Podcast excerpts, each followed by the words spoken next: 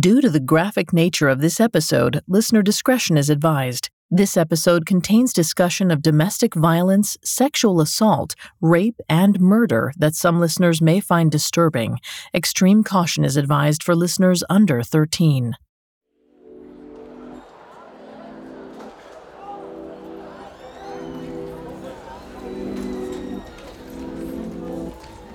On the evening of September 23, 2001, 33 year old Derrick Todd Lee walked down Stanford Avenue in stoic concentration. Around him, university students rushed by, ready to party the night away.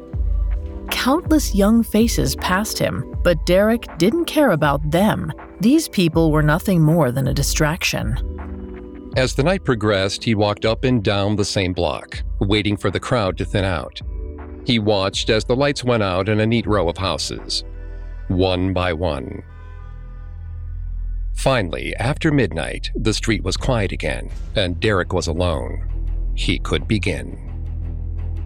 Slowly, he made his way to a house he'd been watching for the last several weeks. He was aching to find a way inside to get close to the woman who lived there. At 4 a.m., he decided to make his move.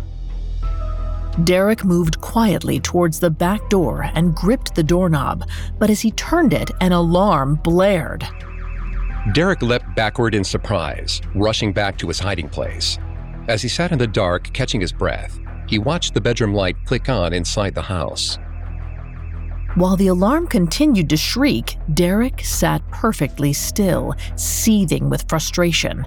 This wasn't how things were supposed to go. He was supposed to have control, and now that he'd lost it, he'd stop at nothing to take it back.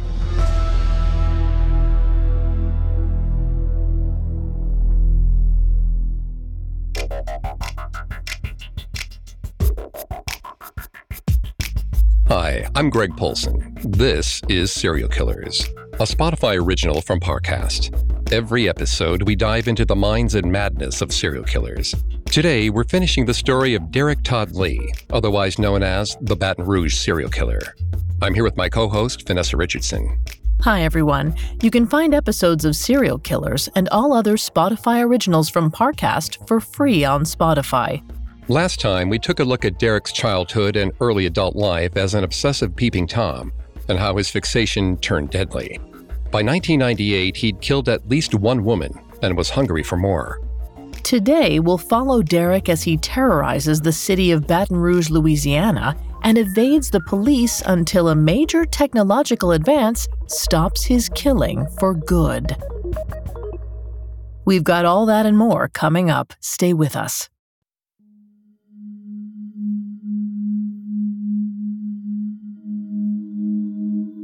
In 1998, 30 year old Derrick Todd Lee had finally stepped into his darkest fantasies, graduating from peeping on women to murdering them. He killed one woman in the small town of Zachary, Louisiana, and may have been responsible for a second, but his predatory streak was far from over. Still, by the spring of 1999, Derrick was tired of searching for women in Zachary. Plus, he knew it would be risky for him to dip into the same pool for a third time. And he had a point. Though he wasn't on any official suspect list, two Zachary police officers liked him for the brutal murders. Detectives David McDavid and Danny Mixon had a hunch that Derrick was connected to those crimes. Given his history of peeping Tom charges and violent behavior, they thought Derrick could easily be the murderer, but they had no solid evidence to prove it. Derrick likely didn't know that these two officers were keeping an eye on him. But all the same, he was careful not to return to Zachary. Instead, he prowled around his hometown, St. Francisville. That's where he spotted 36 year old Colette Walker. Once he'd seen Colette, Derrick couldn't take his mind off her. By the summer of 1999, he'd been stalking her long enough to know where she lived, and something about him made him bolder this time. He wanted to talk to her. So on June 21st, he made his move. Derrick approached Colette just after she parked in front of her building. He blocked the path to her house and came on strong. He asked her a series of questions that got increasingly invasive. Did she have a boyfriend? Would she give him a ride somewhere? Would she go out for a drink with him? She turned him down and asked him to get out of the way. Eventually, Derrick stepped back and allowed Colette to pass. But that wasn't the end of it. Two days later, Derrick watched as Colette parked her car and walked toward her apartment. As she opened her front door, he rushed up behind her, following her inside before she could stop him. In one swift move, Derrick closed the door, barring Colette's only way to escape. She stared at him with horror, stunned by how quickly he had appeared. But unlike his earlier crimes, he didn't attack her right away. No, he made himself at home, he picked up a framed photograph and asked Colette if the girl in the picture was her daughter. When she didn't answer, he asked her again if she'd go on a date with him. As Colette stood there in stunned silence, Derrick moved around her apartment as if it was his own, picking up items and turning off lamps. She followed him, her shock turning into an urgent desire to get rid of this creep. She turned the lights back on and told him to get lost, she didn't want to go on a date with him. Not that night, not ever. But he wasn't backing down. He simply asked her why not. Perhaps hoping to keep him calm, Colette tried to be patient with Derrick. She explained that he was a stranger and she didn't trust him. She even reasoned that he could be some kind of crazed killer.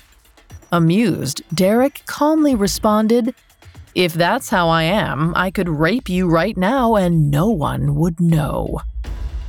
At that, Colette told him to leave. Icily, David stood up, scrawled his phone number on a piece of paper, and walked out of the apartment. A few days later, Colette reported Derrick to the police, which landed him another peeping charge and two years of supervised probation. And while Colette had escaped the worst of Derrick's impulses, the incident offered a brief glimpse into his mind. Vanessa's going to take over on the psychology here and throughout the episode. As a reminder, she is not a licensed psychologist or psychiatrist, but we have done a lot of research for this show. Thanks, Greg.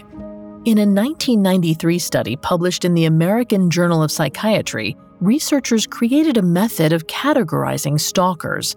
They grouped them into five separate types rejected, intimacy seeking, resentful, incompetent, and predatory.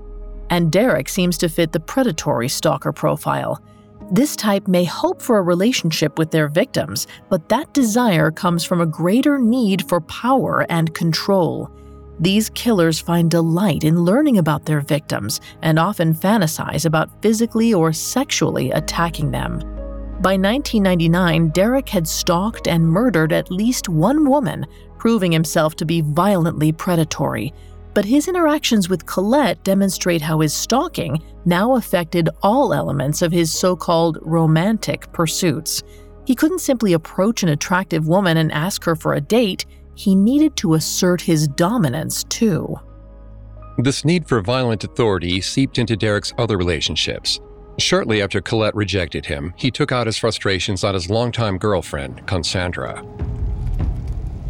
In February of 2000, Cassandra arrived at a local bar where Derrick was waiting to meet her for a drink. Once she'd parked her car, Derrick threw open the driver's side door and beat her with his bare hands. The bar owner witnessed this sudden brutal attack and called the police. Once again, Derrick had to face the consequences of his actions. Unlike his earlier crimes, he didn't get away with a slap on the wrist. This time, he was convicted of assault and sentenced to a year behind bars. But as they admitted Derrick into prison, local law enforcement made a huge mistake. In 2000, prisons were required to take a DNA sample of every convicted felon to add to a criminal database. But DNA sampling was expensive in a small town like St. Francisville, so the law wasn't often enforced there. So Derrick's DNA wasn't logged into the database.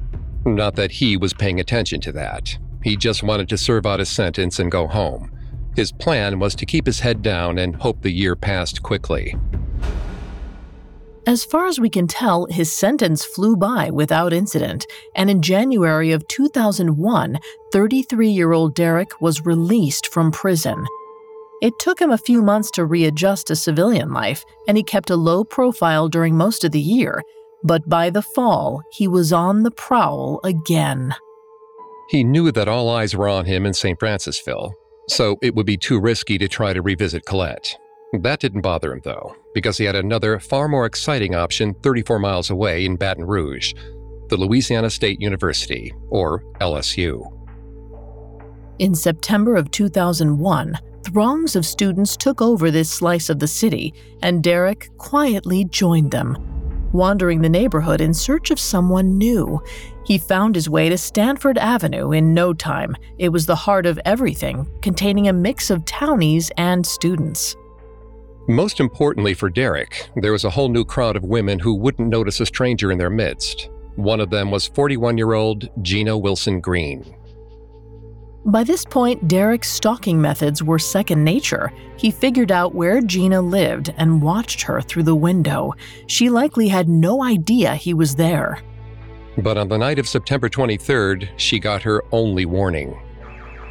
That night, Derrick tried to break into Gina's house, but he set off the alarm. As he watched from the darkness, Gina wandered her house looking for signs of an intruder. She found nothing, and eventually she went back to bed. It was too much of a close call for Derrick, but he wasn't entirely deterred. He decided to wait a few more hours before trying again. By the early morning, Derrick tried again with a more direct approach. It's unclear exactly what happened, but he likely knocked on the door and attacked Gina when she answered. As usual, Derrick was brutal and unrelenting. He assaulted Gina with his fists and tore at her clothes. He chased her to the bedroom where he sexually assaulted her, then strangled her to death. As the life disappeared from Gina's eyes, Derrick felt that same familiar release wash over him. He stood up, draped a sheet over the naked body, and left the house through the back door. Later that day, one of Gina's coworkers found her body and called the police. When the cops arrived, they wandered through the carnage that Derrick left behind, looking for clues to explain what happened. Meanwhile, Derrick was back home in St. Francisville. Killing Gina had fulfilled his desires for the moment, but that feeling wouldn't last. He thought about lying low for a few months just to make sure that the police didn't catch up to him. But he wouldn't wait too long. Now that he knew what Stanford Avenue had to offer, he knew he had to go back. Coming up, Derrick goes on a killing spree, and the Baton Rouge police take notice. It's October 20th, 2018, one day until the end of the world. I'm on the compound of a secretive religious organization, interviewing a longtime member. Their leader has predicted that tomorrow will be the beginning of the apocalypse. The prediction? Yes, I am prepared. It will purify life from a lot of illusions. When I started working on this story, I was hoping to profile a unique apocalyptic group that had survived through many failed doomsday predictions. But the end of the world was just the beginning. The only way to get to heaven was to allow him sexual activity with me. I didn't specifically give my consent. I was frozen at the time. The angels, they arranged it that he is supposed to have sex with his students. He is an amazing teacher, and also he's a sick. F- this is Revelations, a Spotify original from Parcast, premiering Sunday, October 3rd. Now back to the story.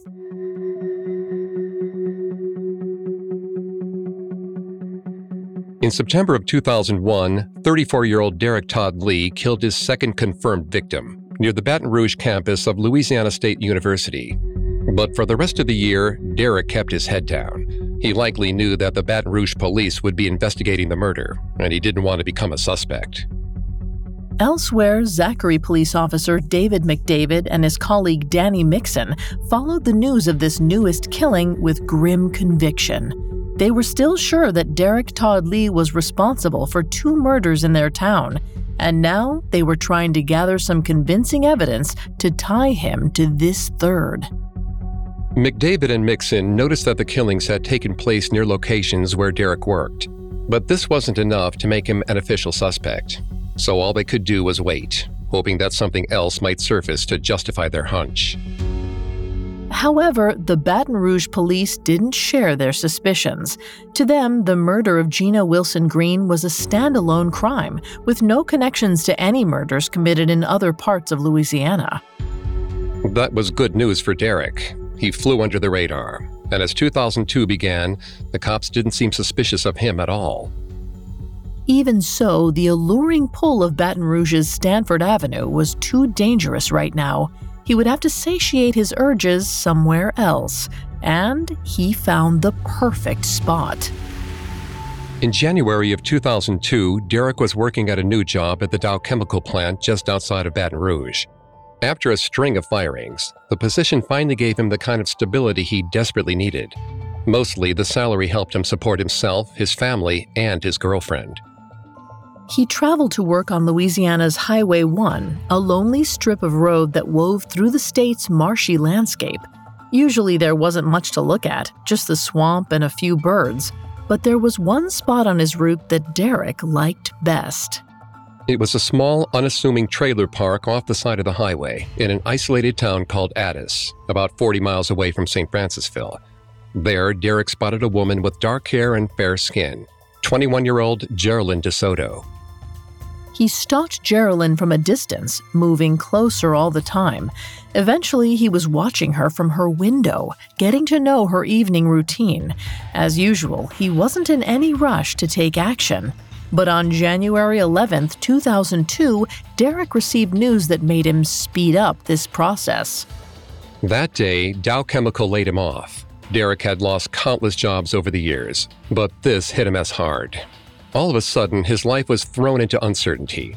And with two teenage children, a wife, and a girlfriend who all relied on his financial support, he couldn't afford this kind of financial setback. His stress levels were through the roof, and it led him back down a dark path. The study, posted in the 1999 issue of American Journal of Psychiatry, provides useful information about the things that trigger this kind of behavior Dr. Paul Mullen explains that stalking can often provide a facade of power. So, when individuals face destabilizing life events like being rejected or dumped, they turn to stalking to take back control. One of the most powerful triggers is rejection because it puts the person in an unbalanced position. Losing his job may have given Derrick the urge to seek out something, anything that would restore his sense of control. For Derrick, that meant murdering the recent subject of his fascination, Geraldine DeSoto. Three days later, Derrick picked up his final paycheck and drove in furious silence down Highway 1, then headed toward Addis. It was the middle of the day, but he didn't want to wait until nightfall. He wanted Geraldine now. When he arrived at the small trailer park, Derrick pulled off the road and parked. He strode right up to Geraldine's front door and knocked. In a beat, Geraldine opened the door and Derrick asked if he could borrow her phone to make a call. She ushered him inside, happy to oblige. From her perspective, Derrick didn't seem dangerous. But when she handed him the phone, everything changed. In a sudden, terrifying motion, Derrick struck Geraldine with the phone. She fell backwards, stunned, then scrambled toward the bedroom. Her husband kept a shotgun there, and she hoped it was loaded. But when Geraldine got to the gun, there was no ammunition inside. Derrick quickly caught up to her, overpowered her, and ripped the useless weapon out of her hands. He tossed it aside as Geraldine clawed at him, fighting for her life. In a desperate lunge, Geraldine rushed toward the back door of the trailer, but Derrick pulled out a knife from his sheath and stabbed her seven times. Then, determined to finish the job, Derrick dragged his knife across Geraldine's throat. Now, this was the kind of power that Derrick craved. In silence, he stood up, resheathed his knife, and left the same way he came in, through the front door. He didn't even bother closing it. Later that day, Geraldine's husband Darren discovered his wife's mangled body. He called the police and they descended upon the crime scene.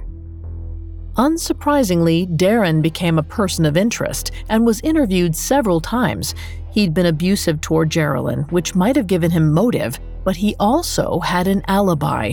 After months of digging, investigators had to accept that they had the wrong man.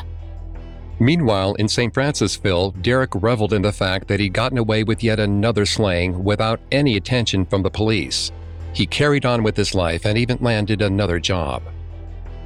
But a few months later, Derrick got fired again. After that, he was itching to prowl, and he figured that enough time had passed, so he paid Stanford Avenue another visit. While stalking his previous victim, Gina Wilson Green, Derrick had noticed another woman who lived down the street, 22 year old Charlotte Murray Pace. She was an LSU graduate student, and he'd never forgotten her. Charlotte must have been on high alert after hearing about the brutal murder of Gina, a woman who lived only three doors down from her. But Derrick was good at keeping his distance when he needed to. As usual, he lurked outside Charlotte's apartment, watching her from afar for a long time. He even was able to figure out when she moved out of her place on Stanford Avenue and into a new townhouse on Sharlo Avenue. She never noticed him until it was too late. On May 31st, 2002, Derrick drove to Sharlo Avenue in the middle of the day. Wanting to feel in control once more, he strode up to Charlotte's front door and knocked. When she answered, he asked to use her phone. Charlotte handed Derrick her telephone, and immediately he swung it at her, striking her in the head. As she stumbled backward, he stepped inside, raising his arm for another strike. Charlotte pulled herself up from the floor and ran toward the back door. Derrick followed while pulling out his weapon, a flathead screwdriver. Derrick quickly caught up to Charlotte and started slashing her with a tool. He chased her into the bedroom, where he raped her while continuing to stab her with the screwdriver. By the time Charlotte was dead, Derrick had stabbed her 83 times. Once he was done, he left through the front door. Charlotte's roommate came home and discovered the gruesome aftermath a few hours later. She called the police and they took what evidence they could find blood, tattered clothing, and semen samples, hoping that something would point them in the right direction. In the wake of Charlotte's murder, LSU erupted in shock and fear. This made two murders in just five months, and both victims at one point lived on the same street. Someone was out for blood and showed no sign of stopping. While investigators scrambled to interview more potential witnesses, Forensic analysts pored over the bloody evidence taken from both murders. They wanted to find proof that the murders were connected. They found what they were looking for in the blood from each crime scene. It matched. But because Derrick's DNA wasn't in the criminal database, they weren't any closer to finding their killer. Still, the information helped Baton Rouge police form a picture of their suspect. He was a repeat offender and had a particular interest in the SLU's campus. Although Derrick wasn't that particular, he simply chose women who thrilled him. Whether that was at the college or somewhere else, he didn't really care. And by July of 2002, he already had his sights on a woman who lived a few miles outside of Baton Rouge Pamela Kinnamore. 44 year old Pamela was older than Derrick's last few victims, but she fit the physical profile of the kind of woman he liked fair skinned with dark hair and after watching her from her window for an unknown period of time, he decided it was time to strike. On the night of July 12, 2002, Derrick lurked in the shadows. He saw Pamela drive up to her building and watched her enter her apartment. He waited a few moments, then approached the back door of her unit. When he got there, he couldn't believe his luck. Her keys were still in the door so he let himself in. Derrick walked through the apartment looking for his prey, but then he heard it the gentle sloshing of bathwater. He followed the sound of the bathroom, threw open the door, and stared down at Pamela, who was in the tub. He lunged forward and grabbed Pamela, throwing her onto the bathroom floor and striking her with his bare fists. He dragged her out of the bathroom and back down the hallway. Pamela fought and clawed at him, drawing blood in the process. But Derrick's blows didn't stop. In a matter of minutes, Pamela was bloodied and probably losing consciousness. Derrick picked up her limp body and carried her out to his large white truck. He threw her into the passenger seat and sped away. Derrick drove through the night for nearly an hour before he swung the truck toward an exit. He stopped underneath the Atchafalaya Basin Bridge, almost 30 miles from Baton Rouge. He dragged Pamela out of the car and threw her on the ground. He raped her, then cut her throat and watched her die. Afterward, he loosely covered Pamela's naked body with leaves. Then he calmly returned to his truck and drove away. Four days later, on July 16, 2002, local police found Pamela's body. Working quickly, officers took blood samples from her house and sent them for forensic testing. To the horror of the analysts, the blood matched the specimens found at Charlotte Murray Pace and Gina Wilson Green's murders. That's when police finally realized they had a serial killer on their hands. They nicknamed him the Baton Rouge serial killer. Hearing the news, southern Louisiana locals began to panic LSU students feared for their lives, but so too did practically everyone else in the Baton Rouge area. The killings felt random. No woman was safe, and no one knew who would be next. Not even Derrick Todd Lee knew that. Not yet, anyway. Coming up, Derrick capitalizes on a major police mistake. Now back to the story.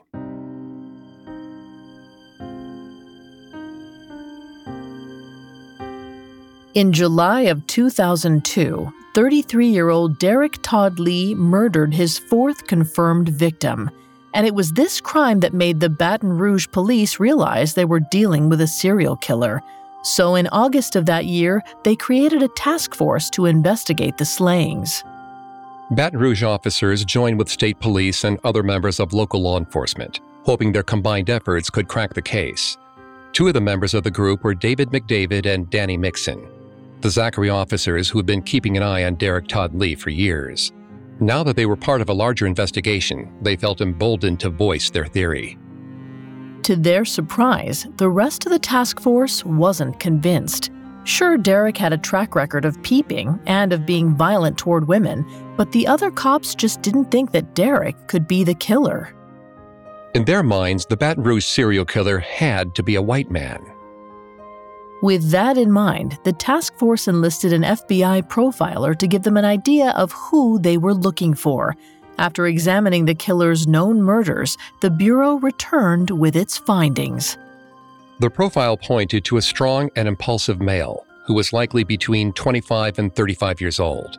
And although the profiler didn't specify the race of the killer, the Baton Rouge task force continued to focus their efforts on white men it's possible they were also operating under the commonly held belief that serial murders tend to kill only those of their own race. As we've discussed in previous episodes, there's also a prevailing stereotype that all serial killers are white males, but we know that isn't true. This fallacy is dangerous because it can lead murder investigations in the wrong direction, and Derrick Todd Lee was just one glaring example. In a 2012 article published on practicalhomicide.com, former NYPD Lieutenant Commander Vernon J. Geberth examined why this happens. In the 1970s, when the FBI's Behavioral Science Unit began profiling convicted serial killers, it chose a subject pool that was predominantly white, so the typical serial killer profile became a white man by default. Then, throughout the following decades, white serial killers were often granted an immense amount of media attention. People like Ted Bundy and Jeffrey Dahmer became the de facto image of what a serial killer looked like. It's hardly surprising that this assumption crept into murder investigations. Not to mention, it is statistically evident that more than half of all documented serial killers are, in fact, white men. But, Geberth explains, it meant that police often ignore clues that point to a non white suspect like Derrick Todd Lee. So the Baton Rouge task force immediately set to work searching for white men who might fit the FBI's profile. Throughout 2002, the police asked over 1,000 local men to submit DNA samples. Of course, none matched. As the summer drew to a close, the task force was nowhere closer to the killer, so the police just issued a weak warning to the Baton Rouge women to remain vigilant. But by this point, that wasn't good enough. Baton Rouge's residents were worried, and law enforcement was clearly floundering. As for Derrick, he was far from finished. While fear gripped the city, Derrick began wandering outside his usual hunting grounds. Sometime in November, he ended up in Lafayette, 55 miles away from Baton Rouge. There, he spotted 23 year old Trenisha Colomb and stalked her from a distance for a while. On November 21, 2002, he decided to get closer. Trenisha was visiting her mother's grave at a nearby cemetery outside Lafayette. Derrick probably spoke to her first to set her at ease, but at some point he snapped grabbing her and throwing her into his truck.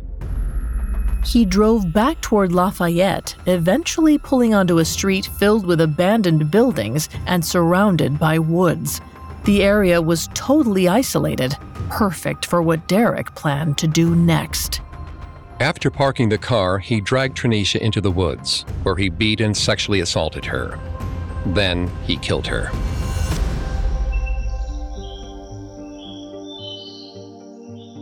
Three days later, on November 24th, a local hunter found Trenisha's naked body. Lafayette police informed the task force of this latest slaying, and they descended upon the crime scene to gather evidence. Blood samples proved what everyone already suspected the Baton Rouge serial killer had struck again. But this murder confused many of the task force officers. To their knowledge, serial killers didn't usually kill outside of their race. The police had believed that their killer was a white man killing white women, but Trenisha was black. Eventually, investigators were forced to admit that their assumptions about the killer may have been wrong, but there was a new technology that would help them find out for sure. At the time, DNA racial profiling was a relatively experimental form of analysis, but it was worth a shot. So, on February 25th, the task force sent a sample of the killer's blood to a genomics lab in Sarasota, Florida. Then, while the police waited for the results, Derrick struck again. He raped and physically assaulted LSU employee Carrie Yoder, dragging her under the Atchafalaya Basin Bridge before killing her. He abandoned her there in the same spot where he had left Pamela Kinamore the previous summer. When Carrie's body was discovered several days later, the people of Baton Rouge looked to the task force for answers, but found none. Police were getting frantic. They needed an accurate image of their killer before he struck again. A week later, on March 7th, the Baton Rouge task force finally heard back from the genomics lab. The results determined that the killer was 85% sub Saharan African and 15% Native American. For David McDavid and Danny Mixon, this moment was the one they'd been waiting for. They began gathering evidence against Derrick Todd Lee. Mixon studied Derrick's file for two months and eventually noticed a pattern. Some of the murders had taken place around the same time that Derrick was fired or experiencing some kind of financial trouble. The others occurred on days when Derrick wasn't at work. In other words, Derrick was either highly stressed or unaccounted for at the time of each slaying. He had no alibis. This was enough to warrant swift action. On May 5, 2003, Danny got permission to take a DNA sample from Derrick. If Derrick had any inkling that the police were onto him, he didn't show it. When the cops arrived and asked to take a sample from inside of his cheek, he didn't protest. He sat calmly as he was swabbed, thanked the officers for their time, and then watched them leave. Mixon rushed off, excited to submit the specimen for analysis, but Derrick wasn't waiting around for the results. The moment the officers left, he got moving. He told his wife Jackie that they needed to leave Louisiana because the police were after him. Jackie believed her husband was innocent, so they came up with a plan. She'd take the children to her aunt's home in Detroit while Derrick fled to Atlanta.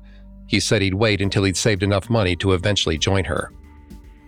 Luckily for them, time was on their side. The police had to wait weeks for the DNA results, giving Derrick ample time to escape. A day after the cheek swab was sent for testing, he was already gone. He found a low paying job at an Atlanta motel and settled in there. He probably hoped that everything would blow over, that the DNA test wouldn't lead to him after all. But he was wrong. Weeks later, on May 25th, the police finally got the results. Derrick's DNA was a match. After over a year of looking in all the wrong places, the task force finally had their killer. But there was no time for celebration. Two officers immediately drove out to Derrick's home to arrest him, only to find the house empty. As it turned out, this was nothing more than a minor setback. The police shared their findings with the public, and the news hit national television soon after that. Derrick Todd Lee was the Baton Rouge serial killer. Networks asked anyone with information about his whereabouts to come forward. In Detroit, Jackie watched in horror as her husband's name and photo crossed her TV screen. Suddenly, his years of late night disappearances made sense. So on May 26th, a day after the news broke, she decided to speak to the authorities. Jackie contacted the Detroit office of the FBI. She told them that Derrick was in Atlanta, working at a motel. She wasn't sure which one, but that was enough information for the police. The cops moved quickly. A massive squadron of officers descended on Atlanta and fanned out across the city, patrolling darkened alleys. They showed Derrick's picture to anyone and everyone. It didn't take long for their efforts to pay off. Around 9 p.m., the same day Jackie made her call, police received an anonymous tip. Derrick was in the parking lot of a tire shop. Cops descended on the scene within minutes, surrounding Derrick in a sudden rush of sirens and flashing lights. He didn't resist. He was completely silent as the officers placed him in the back of a squad car. He knew it was all over. After at least half a decade of killing, the Baton Rouge serial killer was finally caught. The following months were a blur of interrogations and news coverage. Derrick proved to be a difficult person to interview. He was remorseful and kept declaring that he was ready for death. But when pressed, he never admitted exactly what he was so sorry about.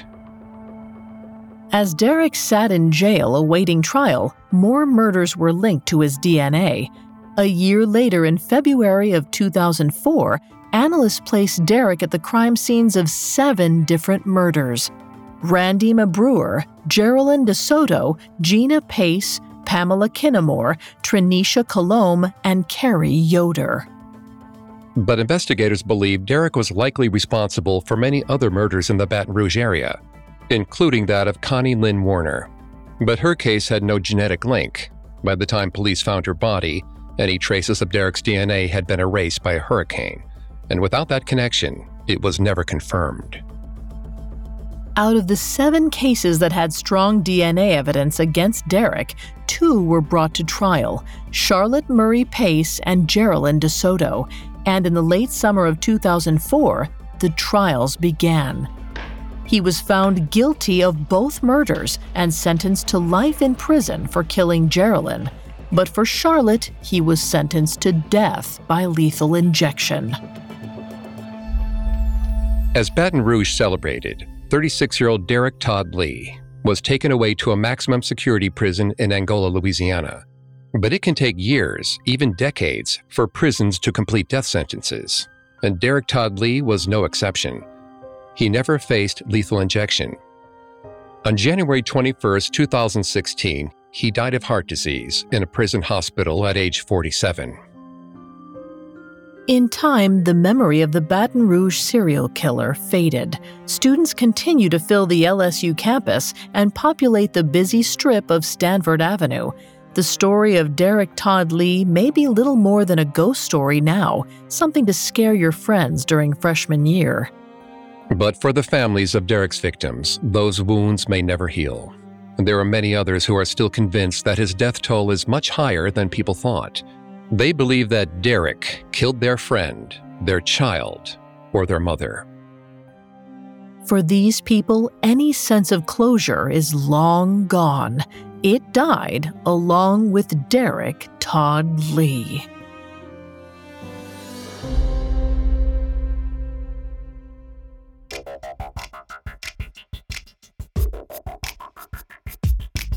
Thanks again for tuning into Serial Killers. We'll be back soon with a new episode. For more information on the Baton Rouge serial killer, amongst the many sources we used, we found Bloodbath by Susan D. Mustafa, Tony Clayton, and Sue Israel extremely helpful to our research. You can find more episodes of Serial Killers and all other Spotify originals from Parcast for free on Spotify. We'll see you next time. Have a killer week. Serial Killers is a Spotify original from Parcast. Executive producers include Max and Ron Cutler. Sound design by Michael Motion, with production assistance by Ron Shapiro, Trent Williamson, Carly Madden, and Bruce Kitovich. This episode of Serial Killers was written by Georgia Hampton, with writing assistance by Mallory Cara and Joel Callan, fact checking by Cheyenne Lopez, and research by Brian Petrus and Chelsea Wood. Serial Killers stars Greg Polcyn and Vanessa Richardson. The only way to get to heaven was to allow him sexual activity with me. These are not the people that you would normally associate with a cult. Do you think I need to be worried for my safety? I definitely think you should be prudent. This is Revelations, a Spotify original from Parcast, premiering Sunday, October 3rd.